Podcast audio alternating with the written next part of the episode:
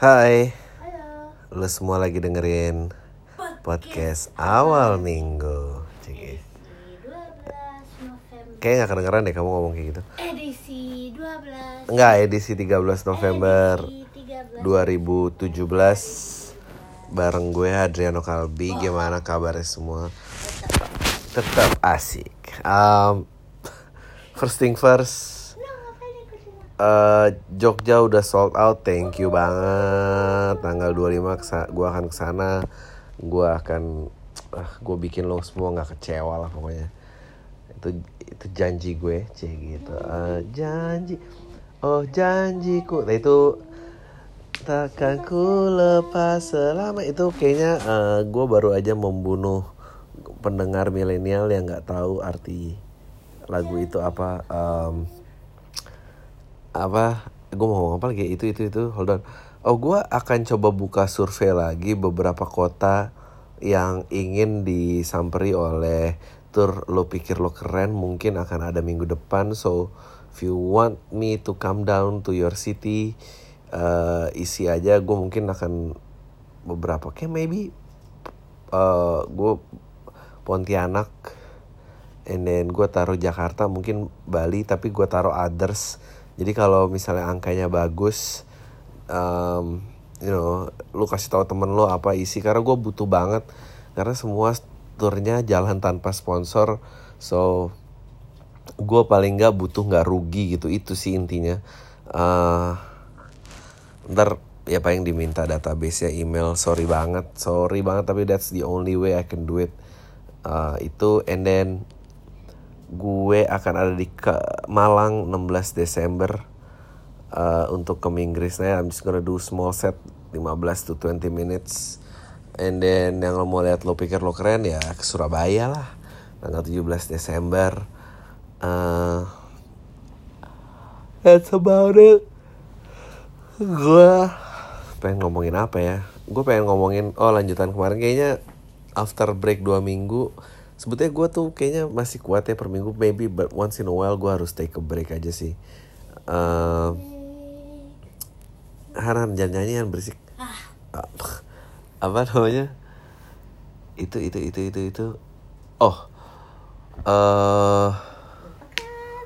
Kukuhya menurut gue lucu luar biasa sih. Gue maaf sih ini agak basi 2 minggu, tapi Kukuh juga kayaknya akan bikin survei yang serupa.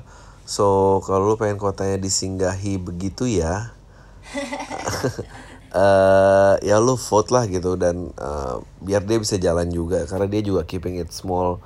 Bukan keeping it small sih, pengen lunas aja gitu. Terus lucu banget sih. One of the best show I have to say. Mungkin show yang paling, bukan karena gue kenal sama Kuku ya, tapi mungkin gue bisa muji tanpa halangan. Kita muji tanpa yang lain kayak, ya ini bagus. Kalau ini benar-benar kayak, wah dia jadi dirinya dia yang which is gue nggak akan bisa kejar. Gue nonton itu cuma kepikiran anjing gue insecure banget gini dengan materi-materinya. Itu terus ya udah sih.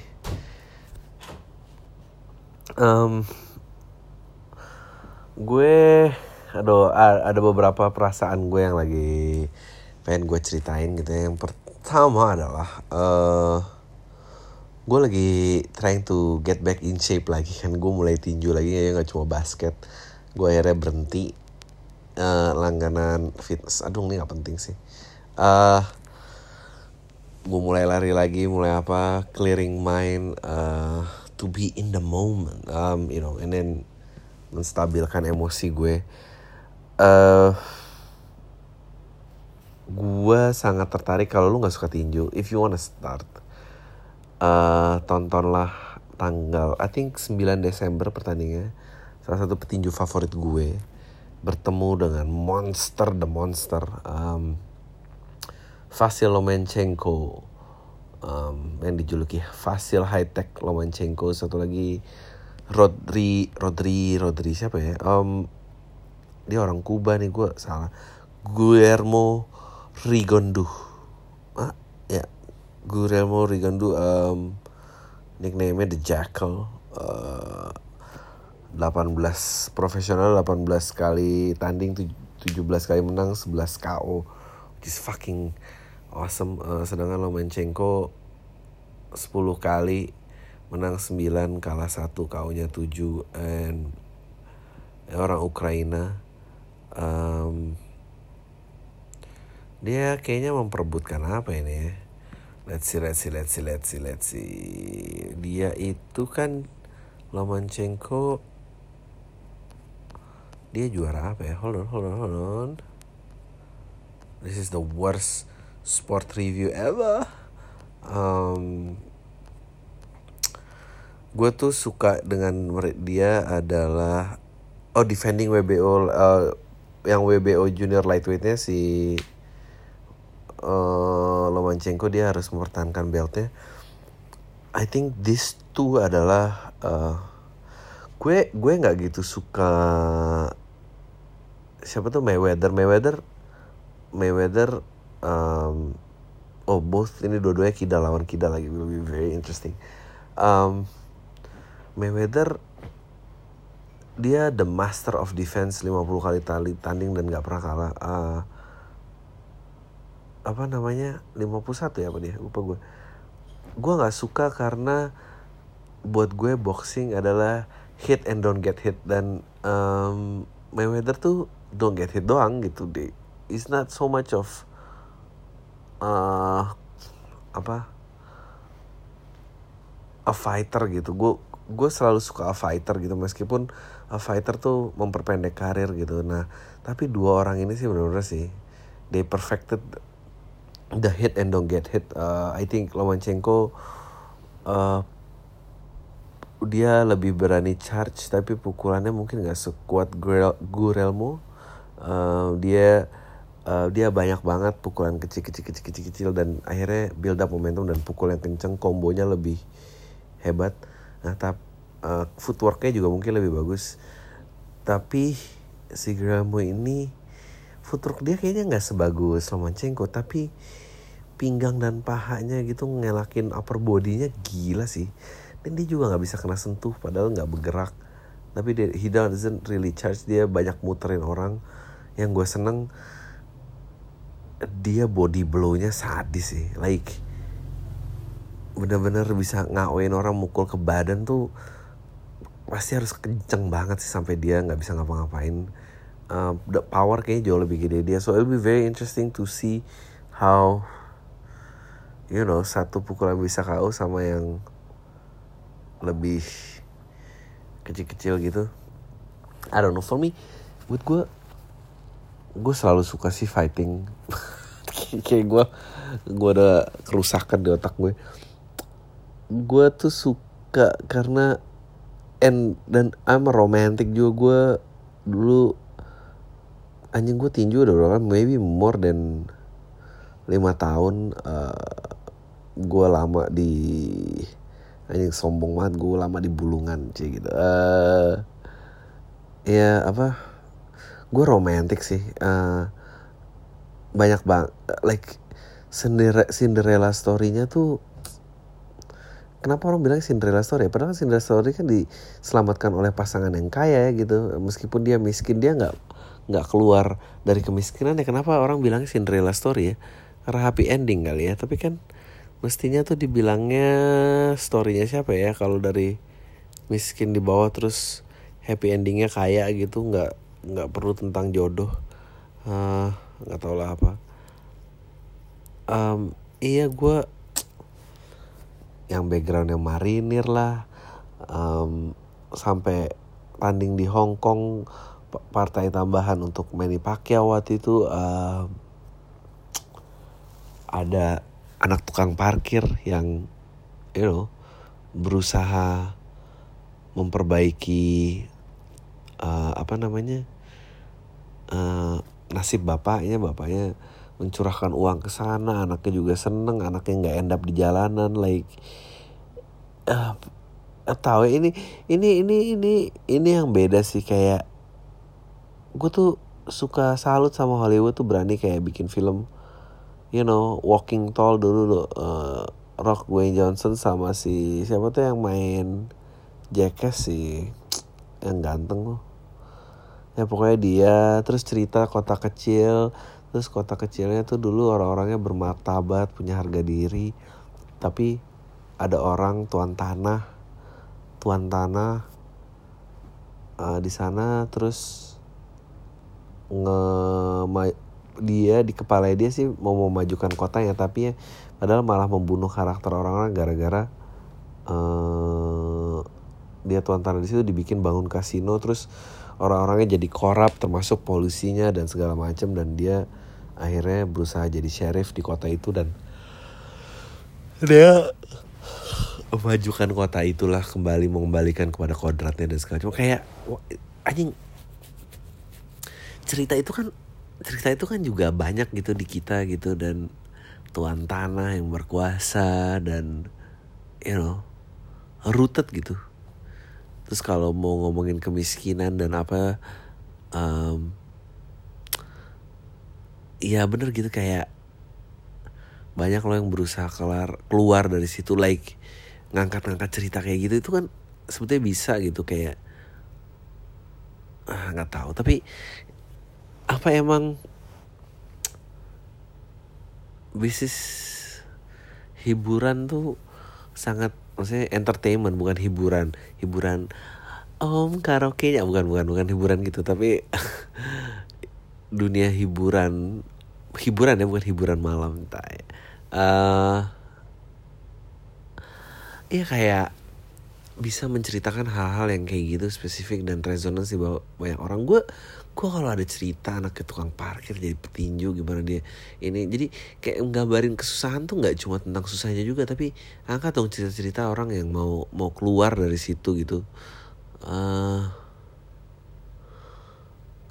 Kenapa itu nggak bisa ya, kayak selalu tanggung gitu, either anak alam berusaha sekolah atau ya banyak sih, maksudnya ya sports tuh yang kayak gitu-gitunya sih yang gue suka tuh, daripada kalau enggak, tapi yang pakai kayak gitu politisi sih ya gitu. Akhirnya apa Chairul anak petani itu, apa Chairul Tanjung, anjing lah, gue nggak ngerti kenapa dia mau kayak gitu. Tapi pasti kalau kayak gitu idenya sih bagus, tapi anaknya bapak punya influence seperti apa di sosial media, maksudnya fake banget gitu yang ditanya. Nggak, gue sih mau lo nonton. Ya gue jadi impact ke seninya dan segala macem sih. Kita tuh banyak banget ngomongin gue nggak tahu lo suka rap apa nggak ya, kayak gue tuh suka Tupac, dan salah satu yang lagu yang gue suka, gue kayak belum pernah bahas ini, namanya lu dengerin, namanya Do For Love. Itu di samplingnya diambil dari lagunya Bobby Caldwell, What Won't You Do For Love, yeah. Apa sih yang nggak mau lo lakuin demi cinta? Gue suka banget lagu itu dari tahun, itu lagu lama sih, tahun 80-an and then 90-an. Dia bikin kayak gitu, dan dia nge-rap cerita tentang gue tuh gede di kampung, gue tuh menunggu nih yang kayak gini, yang rebel nih, yang apa anjing, gue hampir ngomong kids zaman now, rapper yang baru, yang apa, yang lumayan bandel dan gimana gitu. Kayak Tupac tuh cerita tentang dia gede di kampung, gue naksir sama orang, terus gue nggak tahu di MBA apa enggak ceritanya, terus gue habis itu ngerasa punya tanggung jawab, gue harus ngebahagiain dia, gue kerja keras, gue pengen ngeluarin dia dari ghetto ini gitu. Gue terus begitu gue sukses, gue bawa dia keluar gini, tapi kayak habis itu dia terlena, terus dia punya selingkuhan, gue tahu, tapi gue pengen keep keluarga gue udah cabut, terus balik lagi apa gini kayak kemarahannya tuh real, dan gue bisa bayangin gitu, maksudnya anjir nih gitu. Dia cerita tentang dia tuh a sucker for love gitu. Jadi kayak, nah, tapi sucker for love-nya tuh bukan kayak sucker for love-nya tuh cowok gitu, maksudnya nggak kenyes-kenyes apa gitu loh. Gue ya itu salah satu yang gue suka sih rap. Terus gue suka juga kalau ngomongin tentang toxic relationship gitu tuh, toxic relationship, oh ya itu posesif masih main nggak sih? Itu juga salah satu contoh toxic relationship yang bagus lah menurut gue. Tapi di lagu tuh belum. Kayak ada lagi Kanye West album pertama Graduation, judulnya Bittersweet.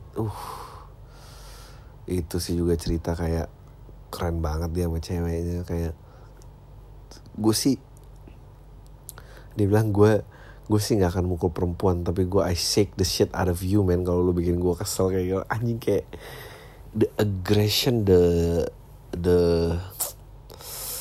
apa ya, basically gue suka anger sih. Makanya gue nggak cocok sama zaman sekarang, kayak you know, ketersinggungan. Enggak, itu tuh salah, terus mestinya lu kayak gini, lu tuh nggak boleh gitu, itu tuh namanya ini, lu apa, lu harus adil sama semua orang. You know what, sometimes orang cuma pengen marah aja, ngerti gak sih lu maksud gue? Kalau mobil gue ditabrak ya gue mau ngatain rasnya lah, tai. Maksud gue kalau Chris Rock bilang, maksud gue harus marah, I can't be mad and politically correct at the same time. Maksudnya kalau gue ditabrak naik motor, kalau dia pendek, gue sih serang sih, kayak pantas soalnya lu pendek sih, maksudnya kayak gue akan hajar sih gitu. I don't know, like context of, I think that's freedom of speech, like contextual in the medium. Of course, nobody is trying to promote violence. Satu itu. Kedua, orang-orang yang udah violence itu dengar lagu apa juga nggak akan sadar. Menurut gue dia emang udah sakit aja, dan itu butuh medis, butuh rewiring yang lama, dan bukan ini itu kan intinya kan expressing feeling yang sangat personal. Tapi gue juga nggak percaya sih dengan keidealis, maksudnya personal terus ya udah personal aja gitu, orang nggak ngerti, bodoh amat. Tapi magicnya itu ternyata itu resonance sama banyak orang gitu. Kayak gue bisa relate, gue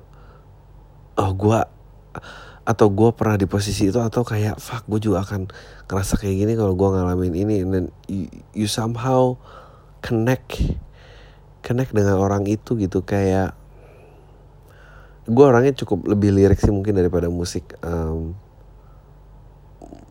Kalau musik tuh kayak saya gini, gue suka cerita banget, tapi kalau kayak Scalar, ini bukan aja lah, kayak Scalar tuh menurut gue pure energy banget,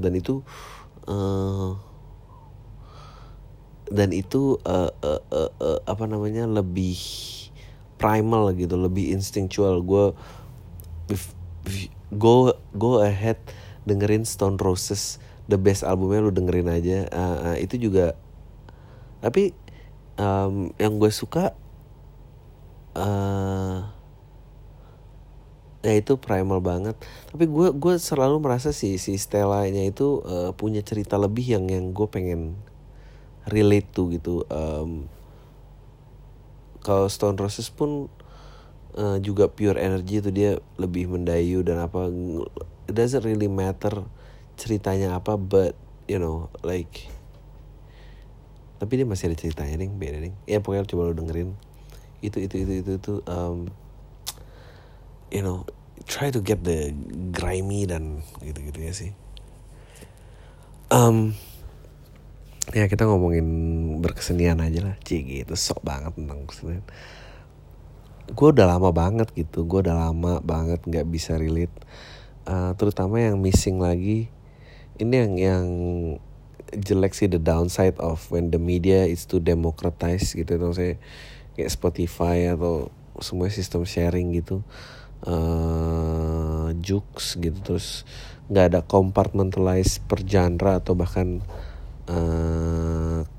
dipisah-pisah per target market gitu. Kayak anak, makanya lagu anak-anak gone gitu kan, karena lagu anak-anaknya di-expect bersaing bebas di online yang semuanya tuh within reach gitu. Gue pernah ngasih membahas konsep anyway. Sama lagi yang kehilangan menurut gue figur perempuan sih, kayak cerita untuk perempuan, buat perempuan gitu. Kayak menurut gue dulu, gue sekarang baru merhatiin potret lagi dan itu kayak oh iya gini gitu, maksudnya rasanya jadi perempuan gini. Perempuan genit juga, perempuan pengen selingkuh juga, perempuan terjebak di toxic relationship. Perspektif itu yang hilang. Gue I don't know who is the mewakili perasaannya perempuan gitu. Agnes Mo enggak, maksudnya siapa gitu, Raisa, Isyana, maksudnya cintanya cinta generik gitu. Tapi kalau kayak dulu gitu kayak rame banget, ada TLC, ada Gwen Stefani, ada sekarang ada Sia, kayak nggak tau lah soalnya ya. Dan dulu spesifik tuh bisa major gitu, bisa jadi punya pengaruh yang gede. Sekarang tuh kayak siapaan band cewek vokalis that you can relate to sekarang? Lokal? Iya, nggak ada lah ya. Kalau kamu dengar lagu perempuan, kamu expect dia ngomongin apa? Kegusaran. Aduh kecil banget sini dong. Kegusaran jadi perempuan apa sih biasanya? Priority. Oke, itu menarik tuh. Kayak apa priority apa? Priority. Life? Marriage, career gitu ya? Itu kan bigger picture-nya. Tapi kalau mau spesifik, karena dulu juga spesifik sih lirik lagu, tema lagu kayak gitu. TLC gitu, tema What Makes Pretty itu kan standar yang absurd gitu dan dan dia berani hajar itu gitu dan semacam itu. Kayak gitu-gitu. Yeah. Iyalah. Iya dulu tuh Melly tuh itu banget ya. Ngomongin ibunya, jadi ibu, maksudnya kayak anjrit nih berani banget. Sekarang tuh kayak enggak tahu lah, ngalur ngidul. Kasian sih. Mungkin feeling gue musik akan mati suri nggak ya? Mati suri sih enggak, tapi kayak kalau sekarang kan kayak anak muda beringas mau memporak-porandakan situasi. Lu ada KPR gitu, terwakili gitu. Who else? Kayak Danila tuh juga primal banget sih menurut gue. Tapi feeling perempuan sih nggak ada tuh. Gue penasaran. By the way ya, Instagram gue kok nggak bisa itu sih, teteretet apa sih tuh? Tapi bisa stop motion, gitu, sok banget. Menurut lo ya semuanya kayak ini udah ganti topik nggak apa-apa lah. Kayak dalam kreativitas ya, menurut lo kemajuan teknologi itu membebaskan kreativitas apa malah mengkurung kreativitas? Menurut kamu apaan? Aku lagi melakukan hal yang lain, ditanya mulu. Brengsek, enggak deh. Brengsek? Apa? Kemajuan teknologi itu membatasi kreativitas apa membuka kreativitas? Hah? Dulu sebenarnya membuka. Tapi kebanyakan orang tuh kan overthink things. Ketika itu terjadi sih membatasi. Menurut aku yang membuat membatasi karena memang the fact is lebih banyak followers daripada pioneer.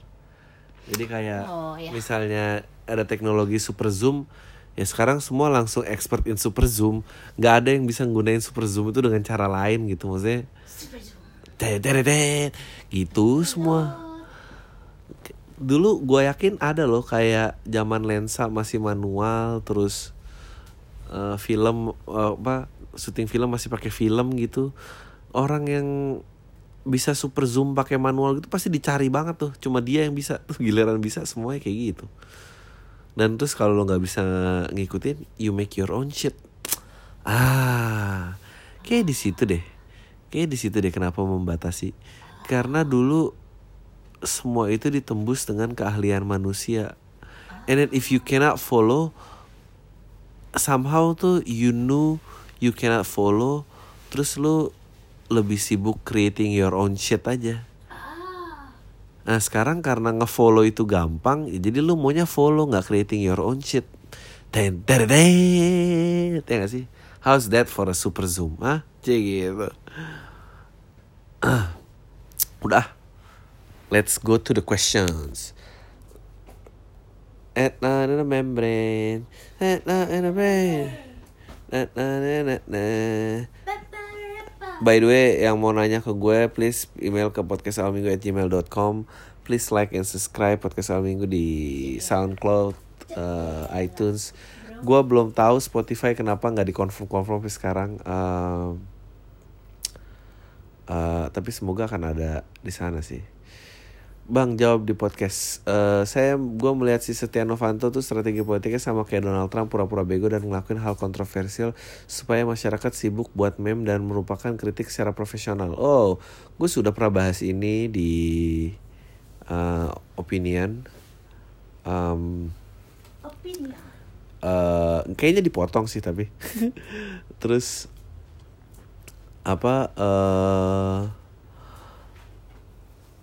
itu bener banget, dan lo harus nonton dokumenter kalau yang langganan Netflix, nonton Get Me Roger Stone. Dia PR guru, jagonya spesialis negatif campaign. Dan gue pernah bahas Setya Donald Trump ngeliat matahari nggak pakai kacamata, salah Setya Novanto pura-pura sakit itu disengaja. Dan gue gak mau ngomong lebih banyak lagi karena Setya Novanto udah nangkep 20 akun sosial media yang bikin meme tentang dia. Udah, mendingan gue usah diomongin, ntar gue kenapa-napa lagi. Bang, percaya bumi datar atau bulat? Ya aduh, ini gue paling malas bahas ini. Dan lu tahu jawaban gue pasti bulat. Gue bukan masalah percaya sih, itu faktanya emang gitu, gembel. Gembel. Oke, Bang, gue kemarin sama mantan gue harusnya anniversary 6 tahun. Di tahun ketiga gue sama dia putus. Tai, tahun ketiga putus masih dihitung anniversary tahun ke-6, goblok. Sejak tahun ke-4 sampai sekarang dia gak pernah absen ngucapin selamat kesekian tahun. Kemarin kayak biasa ngucapin, tapi ditambah embel-embel aku mau nikah sama pacar aku, doain ya. Menurut lo kenapa dia mau kawin tapi tetap ngucapin? Dan gue harus gimana, Bang? Kalau lo diundang kawinan mantan, datang gak? Jawab di pam ya. Diundang kawinan mantan, datang. Kalau diundang ya. Kalau gak diundang gak usah datang. Tapi gue pernah deh. Bagus. Gak pakai sepatu tadi dong, aneh. Ini aneh? Ya enggak sih, enggak aneh sih. Aku sih suka kontras gitu. Kamu yang biasanya suka pengen satu. Anyway, menurut gue fashion. Kenapa menurut kamu cewek fashion mau kawin sama pacarnya masih ngucapin anniversary sama mantannya? Oh, sakit. Nggak minta dicium sekali lagi ya maksudnya? Oh iya mau. Iya mau ya pasti ya. Mendingan sikat aja sekali dulu sebelum kawin, nggak apa-apa lah. Iya. Iya lagi kamu. Hah? Sikat aja mantannya dulu sekali sebelum dia kawin. Iya, biar dia nggak membuat keputusan yang salah. Cela. Tapi lu berani tanggung jawab nggak ngawinin? Kalau nggak ya, jangan. Iya benar. Kalau nggak jangan. Tapi dia sakit. Ngapain masih ngucapin? Iya, 3 tahun masih kayak gitu, amit-amit. Gue ya gitulah. Gue pernah datang karena diminta temenin, tapi abis itu kayak ya udah nyelamatin aja terus udah baik. Gue pernah juga ada sih kayak gitu. Gue nggak pernah deket banget, nggak pernah ngapa-ngapain, dan berapa tiba-tiba kawin, minta izin, aku mau kawin deh lah. Bingung gue. Sampai sekarang gue bingung. Oke. Halo Bang, gue pendengar podcast lo dari Sintang. Dari mana tuh? Mungkin nama kota yang belum pernah lo denger. Sintang tepatnya Kalimantan Barat, kurang lebih 8 jam perjalanan darat dari Pontianak. Shit. Dan gue karyawan swasta di perusahaan asing milik negara Thailand. Mantap. Gue udah 2 tahunan kerja di situ. Sebelumnya gue kerja di finance perusahaan gak gitu besar. Menimbang salary-nya kecil dan karir gue mentok, maka gue pindah perusahaan milik asing tadi. Sekarang gue lagi enak-enaknya kerja di situ, salary gue lumayan dan karir gue di perusahaan lagi bagus-bagusnya. Tapi gue lagi dilema nih Bang, pasalnya gue disuruh bokap dan abang gue buat daftar PNS. Gue udah daftar bang, ngikutin beberapa rangkaian tes, tinggal nunggu pengumuman aja lulus atau enggak. Yang bikin gue dilema adalah bokap dan keluarga gue lebih menekankan gue untuk jadi PNS seandainya lulus nanti. Karena menurut pandangan mereka, pakai seragam PNS akan lebih dianggap sukses dan aman di hari tua karena dapat gaji pensiunan. Sedangkan gue masih pengen kerja di perusahaan bank karena gue orientasi gue ujungnya adalah uang. Gue merasa pekerjaan gue ini lebih dapat banyak uang dibanding gue jadi PNS, karena kalau gue ambil PNS penghasilan gue akan menurun, dan gue kalau jadi PNS dan kayak akan dicurigai korupsi. Kalau swasta kayak mentok paling dicurigai pelihara tuyul doang. Jadi menurut lo apa yang harus gue lakuin bang? Makasih udah dibaca. Menurut gue lo udah gede, menurut gua nggak ada orang yang bisa menjamin keamanan hidup. Umur masih muda mikirin pensiun apa ini? Gua juga nggak tahu kalau gua pensiun gimana. But you know, berusahalah hidup demi hari aja. Gua sih nggak bisa sih gua ngerencanain hidup kayak gitu 5 tahun ke depannya. Gua bingung. Ya PNS. Ya gua kalau kayak gini-gini ya siap-siap debat aja sih sama orang tua ya, tapi nggak usah diajak berantem, tapi kayak ya ini hidup lu nggak apa-apa gitu, lu ya lu lakuin kewajiban aja, asuh orang tua lo, tapi sisanya tuh lu sih. Oke bang, gue mau tahu pendapat tentang penyiar bagus itu, penyiar radio yang pengetahuan musiknya cetek. Jadi Marsha udah paling marah. Jadi gini, kemarin gue tuh on the way pulang dari kantor sambil dengerin radio, terus ada request lagu yang menurut gue penyanyinya cukup terkenal, terus yang di request adalah lagu baru, sedangkan lagu ini cukup sering diputar di radio ini. Terus penyiarnya ngomong, yang mana ya, gue belum pernah dengar lagunya. Menurut gue sebagai seorang penyiar harusnya wawasan musiknya luas, tapi harusnya bisa update sama apa yang baru. Tapi kalau nggak tahu lagu udah diem aja, nggak usah bilang belum pernah dengar, jadi terkesan tolol. Mungkin karena penyiar-penyiar begini bikin lagu-lagu di radio itu aja. Sekian, thanks. Pendapat gue ya tergantung, kalau dia maksudnya bercanda tolol-tololan sih ya boleh, tapi kalau enggak ya jangan lah, ngapain sih. Banyak kok, tapi kenyataannya memang gitu. Menurut lo siapa sih orang yang paling pinter bener-bener berprestasi di bidangnya? Nggak ada men. Siapa dari mulai politik sampai penyanyi terbaik. Nah apa, karena ya menurut gue lama majunya karena memang bukan yang terbaik yang ada di kursinya, udah itu aja. Apapun bidangnya. Bang, minggu lalu kan ngomongin passion, kira-kira menurut abang atau siapa, kapan cara kita memvalidasi yang kita lakukan itu passion kita? Apakah lama kita melakukan kegiatan kerjaan hobi itu? Apakah berapa banyak dari hasil karya, atau sebenarnya nggak perlu divalidasi, nggak perlu parameter seperti itu, nggak perlu? Gue kepikiran kayak gini, nggak penting mungkin. Thanks sudah sukses MPK Surabaya. Iya nggak perlu sih. Kalau lu masih membutuhkan validasi, lu butuh luar, lu butuh ini, lu tahu namanya butuh pengakuan, bukan ngerjain passion. Passion nggak tahu sih. Passion tuh juga kadang-kadang menjebak sih. Passion tuh kadang, gue kemarin bahas banyak banget fear yang ternyata itu berkedok passion. Dan itu melimitasi orang untuk mengeksplor hal-hal lain. Sometimes, most of the times malah, passion itu it's what trap you, gitu. Tapi kalau lo ngerjain sesuatu yang tepat, you usually don't overthink. Pada saat lo overthink, lo perlu tahu apakah benda itu memang wajib dilakukan apa enggak. Kalau memang wajib dilakukan ya udah sakirap lah, enggak semuanya harus happy di setiap detik. Ngapain sih gitu aja, bingung. Halo bang, gue nulis email ini setelah dengerin podcast 6 November dan ada cerita orang tuanya pisah. Gue jadi pengen cerita aja karena nggak tahu mau cerita sama siapa. Gue setuju sama pendapat lo, daripada lebih damaging yang melihat drama setiap hari dan bareng tapi selalu berantem. Sebelumnya nyokap gue masih mempertahankan bokap gue, tapi setelah bokap gue pergi dari rumah dan gak mau tinggal serumah lagi, nyokap gue jadi nyerah meskipun tetap gak mau cerai. Nyokap gue tetap gak mau cerai karena takut bokap gue bakal ngilang dan lepas tanggung jawab dari anaknya.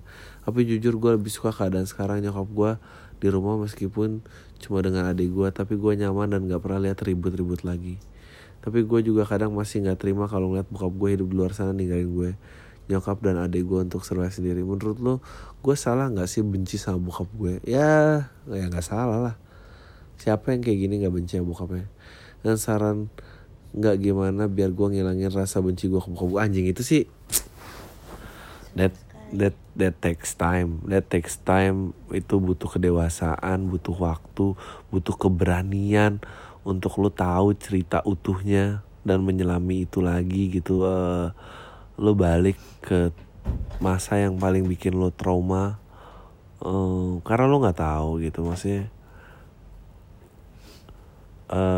susah banget melihat orang-orang yang title-nya itu kita terima tapi orangnya tidak gitu, kayak title mamah dan bapak gitu, mamah dan papa gitu, kayak oh mama, oh papa, ngerti kan maksud gue, kayak ibu guru, lu nanti tuh ibu guru, lu nggak lihat gitu orang di belakang title-nya gitu, bahwa mungkin dia orang juga kali ya, mungkin dia galak, mungkin ditinggal tunangannya kali, mungkin tunangannya selingkuh, mungkin orang tuanya punya utang kali. You don't know that gitu, karena lu anak gitu, lu pun juga hidup dengan title lu. Lu benci bokap lu, menurut gue ya wajar, itu konsekuensi lu adalah bentuk konsekuensi dari tindakannya dia. Tapi Oke, karena jujur gue jadi kehilangan kepercayaan sama orang, karena gue dulu percaya banget sama bokap gue, thanks banget. Tapi kalau pengen tumbuh secara orang gitu, selalu lebih dewasa dan lo pengen menutup masa itu, dan lo pengen menjalankan hidup lo demi hidup lo, bukan kayak tadi kan, ya gue susah percaya sama orang karena ada konsekuensi dari mana. Semua tindakan dan pemikiran kita tuh pasti akibat dari banyak konsekuensi dalam hidup yang nggak bisa lo kontrol gitu. Tapi kalau lo ingin tumbuh dan dewasa, lo harus bisa lihat lagi kembali dengan sudut pandang yang berbeda. Lepasin title anak lo, lo lihat, lo assess ini dari orang ke orang. Tapi itu lama banget sih. Even anjing gue berusaha ke situ pun bertahun-tahun, maksudnya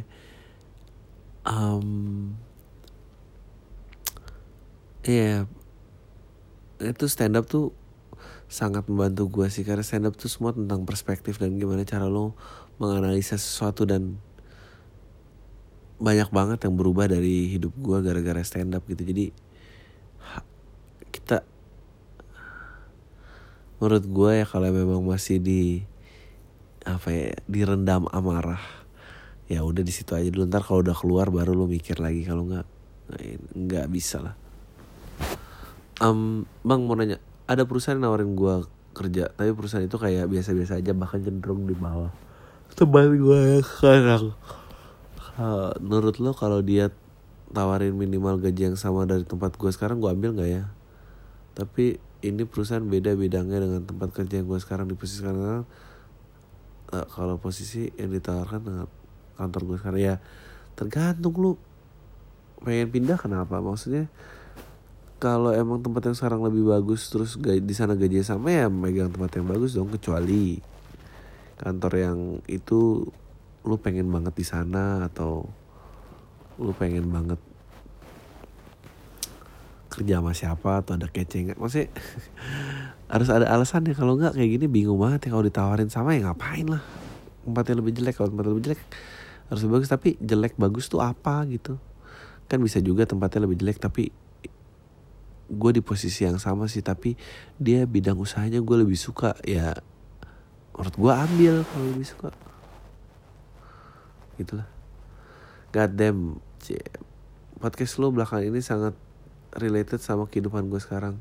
Waktu SMA gue bercita-cita buat kuliah yang banyak kegiatan outdoornya dan sering pindah-pindah. Akhirnya masuklah gue ke salah satu PTN dengan jurusan yang gue mau. Fast forward 3 tahun kemudian, waktunya gue kerja praktek. Gue praktek di suatu perusahaan yang eksplorasi sumber daya energi. Sebulan pertama gue seneng banget karena bisa kerja di lapangan. Saya menyentuh 2 bulan gue mulai merasa jenuh. Tiap hari balik ke lapangan, cuacanya sangat panas. Balik ke mes, bikin report analisis tidur, besoknya bangun lagi buat ngelakuin kegiatan yang sama. Udah gitu rekan-rekan gue sih gak ada yang bisa diajak ngobrol. Lokasi yang terdengar bilang remote, 5 jam ke kota terdekat. Kenyamanan yang biasa gue dapetin di kota asal nggak bisa didapetin di sini. Ditambah gue dengar cerita ada pegawai di sini yang pacarnya disikat orang lain karena nggak pulang-pulang. Shit.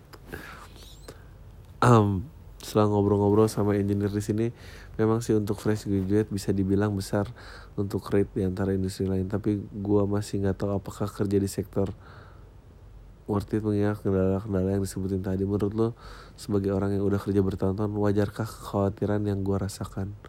Apakah kerja di kota bakal kayak gini juga? Podcast lo yang tentang kerja gak harus cinta tuh lumayan menangin, tapi gue tetap masih ragu. Tolong sarannya, men. Thanks banget. Tergantung lo, kembali lagi lo tujuannya mau ngapain gitu. Maksudnya tujuannya uang, kalau tujuan uang ya jalanin dulu, gak apa-apa, berkorban aja. Tapi kalau tujuannya kenyamanan ya cabut. Tapi kenyamanan pun akan ada drawbacks-nya gitu. Menurut gue lo harus bisa memprioritaskan masalah lo sih. Masalah lo sekarang apa? Uang gitu, atau lo ingin banget kesempatan tinggal di luar dan sendiri? Ya udah, ini yang lo dapat, jalanin. Maksudnya nggak harus uang ya, maksudnya alasan nggak material pun juga boleh. Tapi apa, gue nggak tahu kondisi pendengaran ini lo. Kalau gue dulu, gue kerja pertama posisinya salah. Gue karena posisi pada saat itu yang penting buat gue lebih mending kantor lebih jelek tapi posisi oke. Ya gue ambil karena yang itu bukan prioritas gue. Lo nggak bisa, kadang bersyukur lah kalau orang bisa dapetin semua faktor yang dia incar, tapi kalau nggak bisa ya kejar yang paling prioritas lah. Dan kan lo nggak harus lama-lama di sana. Anjing, ini baru praktek kerja doang gitu, ya Allah. Gue udah lulus kuliah, lagi S2, belum kerja. Tapi sekarang gue lagi PDKT sama cewek. Singkat aja, 1, I'm in deep love with her. I think she's the one. Should I come to her dad and propose her since I haven't got any job? No. Ngapain, men? Gila lo. Lu kira kawin gampang lah. Lu harus punya duit, men. Dan lu nggak mau jadi orang yang setia doang karena nggak punya duit. Sis tuan nih apa gitu ya, lu umur berapa dan dia duan nggak? Ya nggak tahu juga lah. Lo harus ini sih, gue kasih tau ya, cinta itu adalah perasaan yang paling menyenangkan di dunia ini, jujur aja.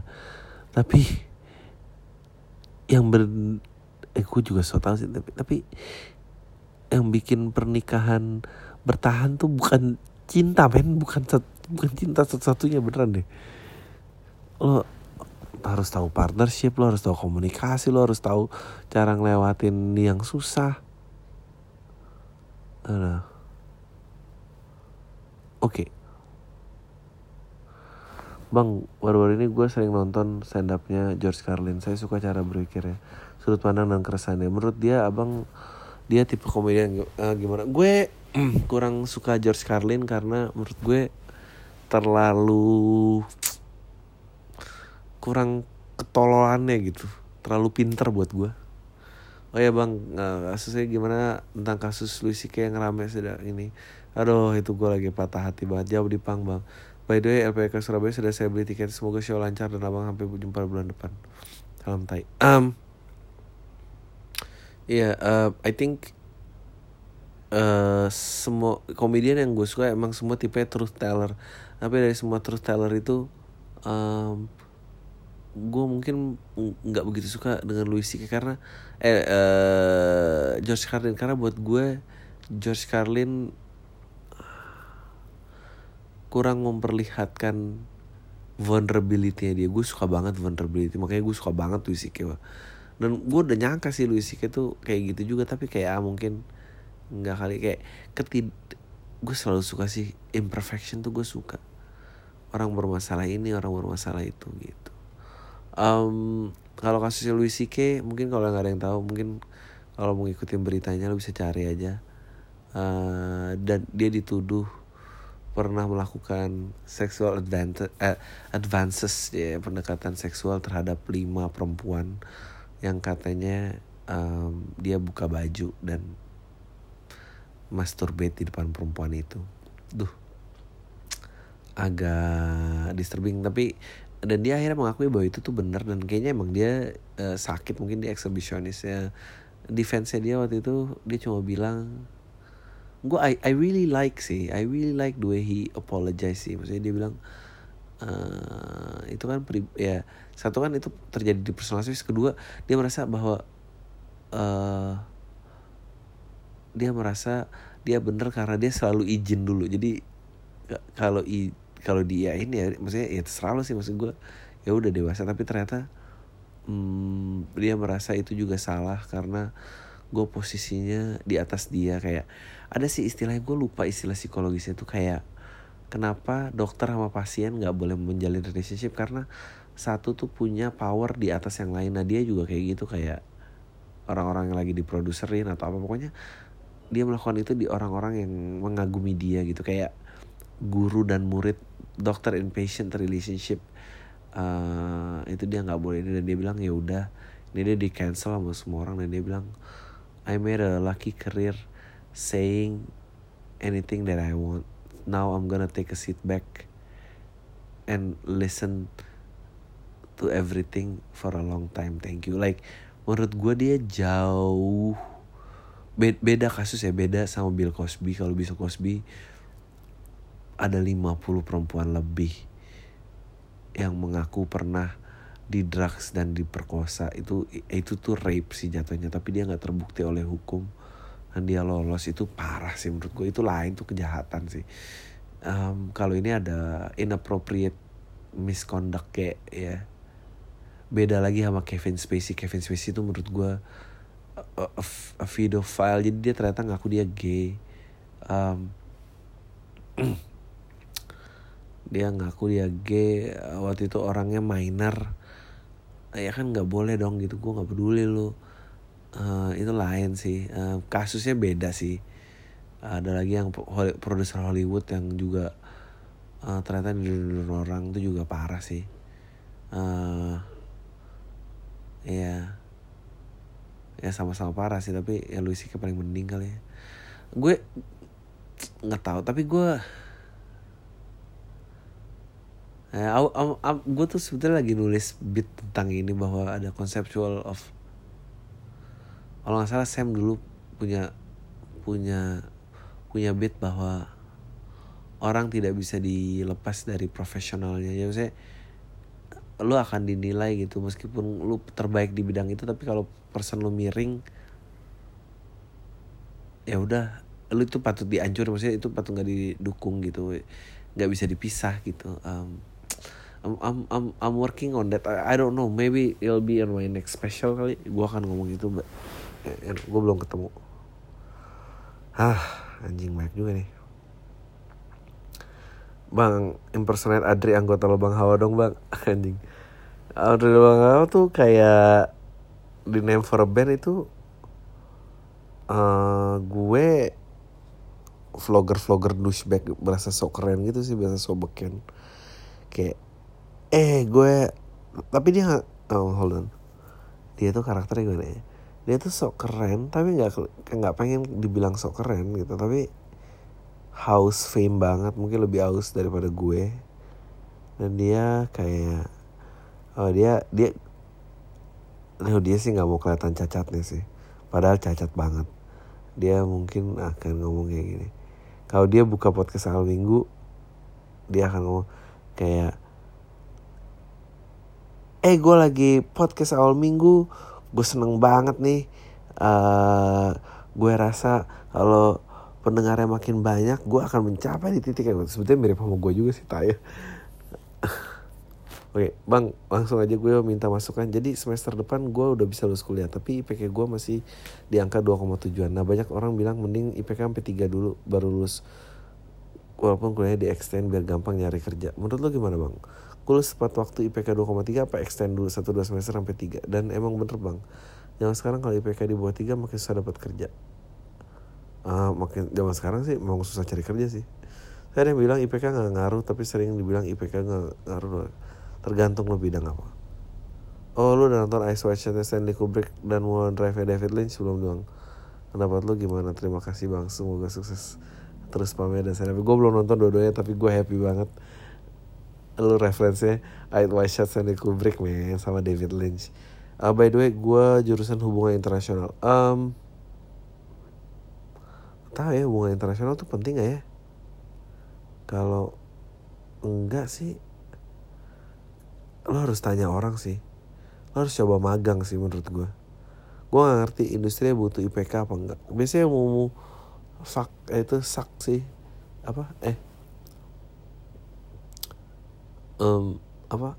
eksakta gitu. Ilmu pasti sih yang penting IPK. Tapi kalau enggak mah gak tahu gue men. Mungkin iya kali penting standar gaji. Bang, kalau bikin suicide note isinya apa aja anjing? Ini seru nih. Oke, I'm gonna close with that one. Ntar gue balik lagi. Oke, here we go again. Sekarang lagi banyak kasus pekerja seni di Amerika yang ketahuan punya kekerasan seksual. Sejujurnya gue gak peduli amat sampai tahu kalau Louis C.K. juga kena. Meskipun kemudian dia mengakui dengan cara respectable yang tadi gue bahas. Tapi genre speaking, menurut lo kenapa ya ini bisa kejadian? Satu. Dan dengan uang yang mereka punya, harusnya mereka punya cara konsensual. Justru karena udah punya uang jadi nyari-nyari excitement yang bisa terus menghasilkan karya. Dua, gue gak tahu sih.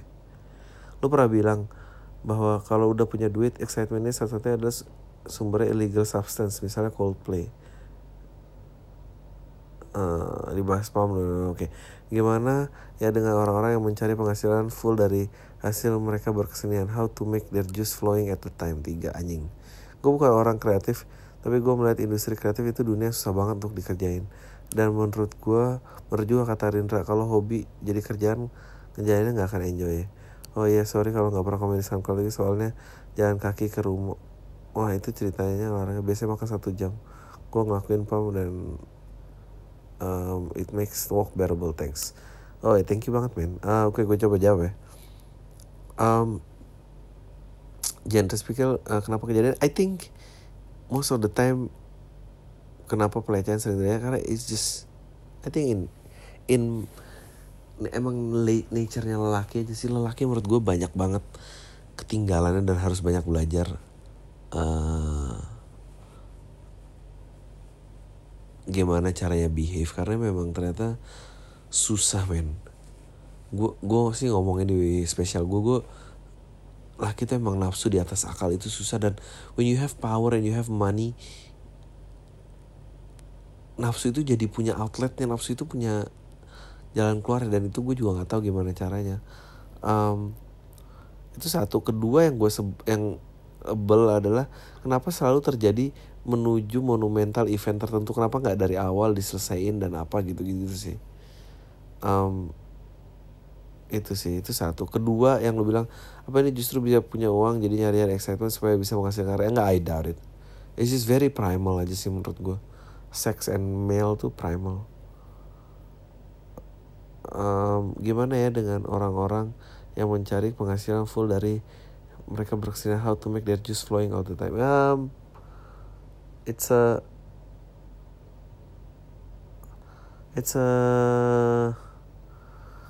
lo either survive atau lo out sih, kayak gitu sih gamenya.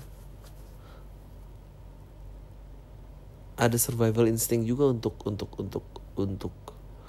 lakuin, dan tapi lo pasti akan mentok juga gitu. Nah gitu deh. Jangan dipaksa. Jangan sebentar, ini cerita bakal panjang. Aduh anjing lah. Gue mau curhat, gue gak tahu bakal ngebantu apa. Gue agak seenggaknya gue bisa cerita karena gue gak punya teman yang gue curhatin. Awalnya gue suka sama cewek yang lumayan kece, sementara gue dibilang biasa aja. Gue suka nih cewek dari kelas 2 SMP. Sekarang gue kuliah semester 3. Gue coba deketin dia, cuma katrok banget deketin, nanya lo lagi apa, udah makan belum, gitu-gitu. Namanya juga bocah SMP, dan gue gak punya pengalaman pacaran sampai sekarang, dan udah jelas gagal. Lanjut kelas 1 SMA lagi bungi-bunginya SFM. Dan si cewek ini yang gue suka buat. Jadi nanyalah gue ke doi secara anonim. Dan satu kejadian yang gue nyesel banget. Gue nanya di SFM mau lanjut kuliah di mana dan jawabnya gak sesuai harapan gue. Karena kalau misalnya satu kampus ada kesempatan gue deketin lagi dan doi beda kampus. Karena kesel kepancing lah gue. Terus gue nanya sampai gue kasih tahu doi kalau gue yang nanya-nanya lanjut kuliah di mana. Kalau gue jadi doi gue bakal ilfil sama diri sendiri. Orang gitu nanya-nanya di SFM. Gue mencoba jauh, tapi terus kepikiran cewek ini. Gue sempat ngeliat ke cewek lain, tapi I think she is still the best for me. Beberapa minggu lalu gue sempat kerja bareng di suatu acara gitu lah. Gue gak tahu si cewek ini ilfil atau gak ke gue. Gak nanya juga soal itu. Kemarin gue iseng coba ngechat gitu, siapa tahu bisa gue deketin lagi. Gue ngechat sampai yang menurut gue gak katrok, gak kayak gue pas SMA, tapi beneran gak cair gitu. Sementara gue selalu mulai topiknya dan nanya-nanya, sementara dia nanya-nanya tentang gue cuma sesekali. Balasannya singkat-singkat. Oke, buat gue obrolan ini susah berat banget kalau satu ya satu pihak doang yang dominan. Karena kayaknya doi nggak mau lanjut aja. Dari chat terakhir doi pengen tidur dan gue balas chat di read doang sampai besok, padahal chat gue dikirim masih bisa lanjutin. Emang tai sih. Gimana ya bang? Mending gue kedepannya kalau ada kesempatan atau move on, gue sebenarnya pengen banget move on cuma susah banget. Nah sampai sekarang tuh aku pikiran nih cewek.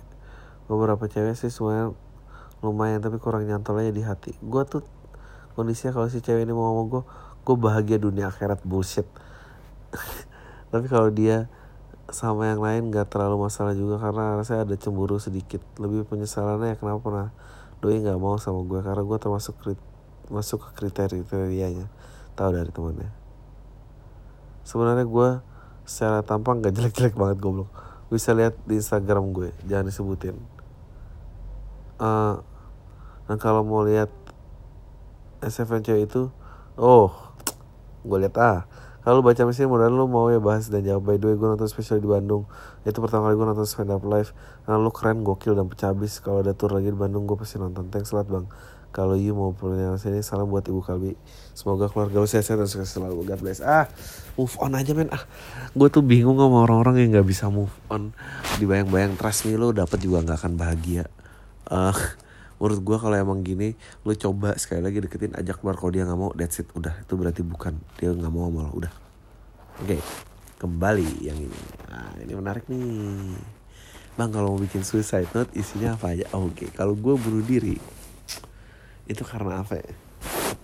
Karena mungkin gue nggak kaya, terus gue miskin, kejebak hutang.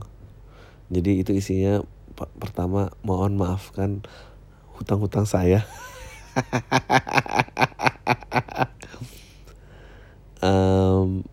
Kejebak fame mungkin nggak sih, kejebak fame gue nggak bunuh diri sih. Gue mungkin obat overdose mungkin, tapi kejebak fame salah gitu loh, banyak duit tapi ini bukan fame yang gue pengen. Tapi nggak bunuh diri sih. I think kalau bunuh diri